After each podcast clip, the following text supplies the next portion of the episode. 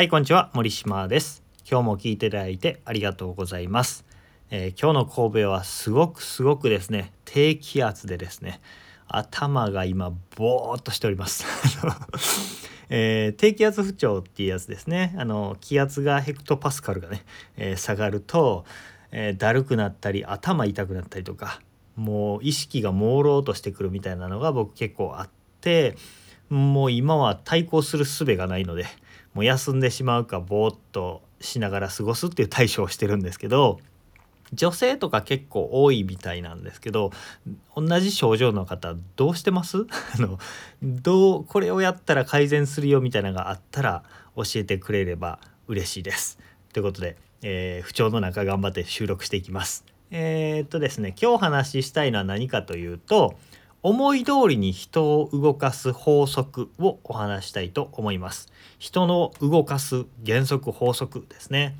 えー職場とか、えー家族でもいいんですけど思うように動いてくれないわけじゃないですか。でそういう人に対してどういうふうに言ったらどういうふうにコミュニケーション取ったら思うように動いてくれるのかというポイントをお伝えしたいと思います。原則法則って言ってるのはこういう言葉こういう言い方をすればいいよというテクニック上辺のテクニックじゃなくて考え方の部分を言っているからです。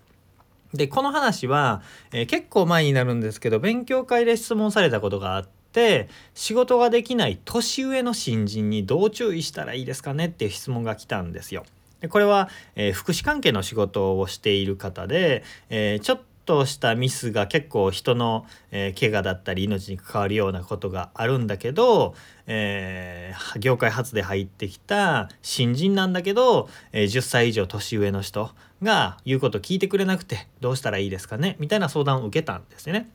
年上だから尊重しないといけないしでも、えー年下から言うとなんか嫌な顔されるしみたいなあどうしようかなっていう20代前半の女の子から相談をされてまあそら大変だわなっていう話をしたわけですね。じゃあどうすればいいかというアドバイスです。まあ、こういう状況今後どんどん増えていくと思うんですよね。えー自分より目上の人だったりとか年上だったりとかっていう人に、えー思うように動いてもらうためにはどうすればいいか。えー簡単です、え単純なんですけどそれ何かというと相手のゴールを確認する相手の目的を確認するということです。えーその人がなぜしその職場の話をするとなぜその人が何のために仕事をしているのか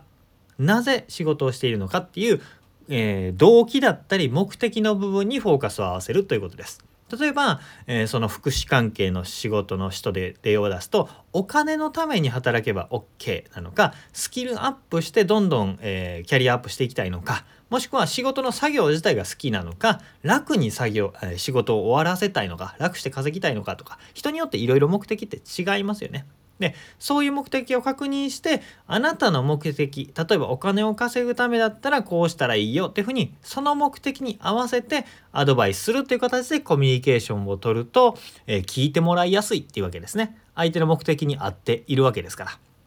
で、えーこれ聞いてピンときた方はいるかもしれないんですが前回ね最強のラポールは共通の目標を持つことだ目的を持つことだみたいな話をしたと思うんですけどあれは、えー同じゴールを持つと仲良くなれるっていう話じゃないですか。なんだけどそれは同じゴールを作ろうとか確認しようっていうことなんですけど今回の場合は相手のゴール相手が持っている望むものっていうのに合わせてそれに合わせて表現を変えるといいですよっていうことです。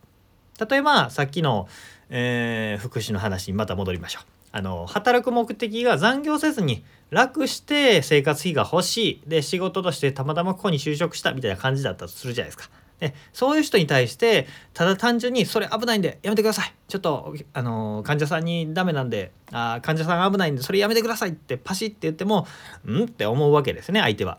あそんな言い方しなくてもっていうふうに言われちゃうんであ思われちゃうんですけどその相手からして、えーそのやり方だと時間かかっちゃって残業が多くなっちゃいますよとか、えー患者さんに怪我を負わせたりとかしちゃうと査定に響きますよだったり残作業が増えますよとかそれによって負担が増えてえー、時間が余計にかかっちゃいますよでもそれに対してはお金は発生しないんですよみたいな話をするとあ手間も時間もかかってお金もかからないこれは自分の思いに合致しないみたいな風に、えー、思考が働くわけです。まあこういうふうにあの明確に思考に上がることはなくて無意識だったりするわけですけどつまり相手の目的求めているものに沿ってお話をするっていうことですね。でこういう話をするといやうちの現場はめちゃめちゃバタバタしてるからそんないちいち相手に合わせて言えないでよっていう人もいると思うんですよ。まあもちろんそうですよ。そんなバタバタしてるとこも多いの分かりますから。でそういう時は例えば休憩時間になった時にあの時ちょっとズバッて言っちゃったんですけどあれってこういう理由があったんですよっていう後付けでも全然 OK なんですよね。でそれでもあなるほどって思ってもらえれば今度からねその人が変わっていってくれるわけです。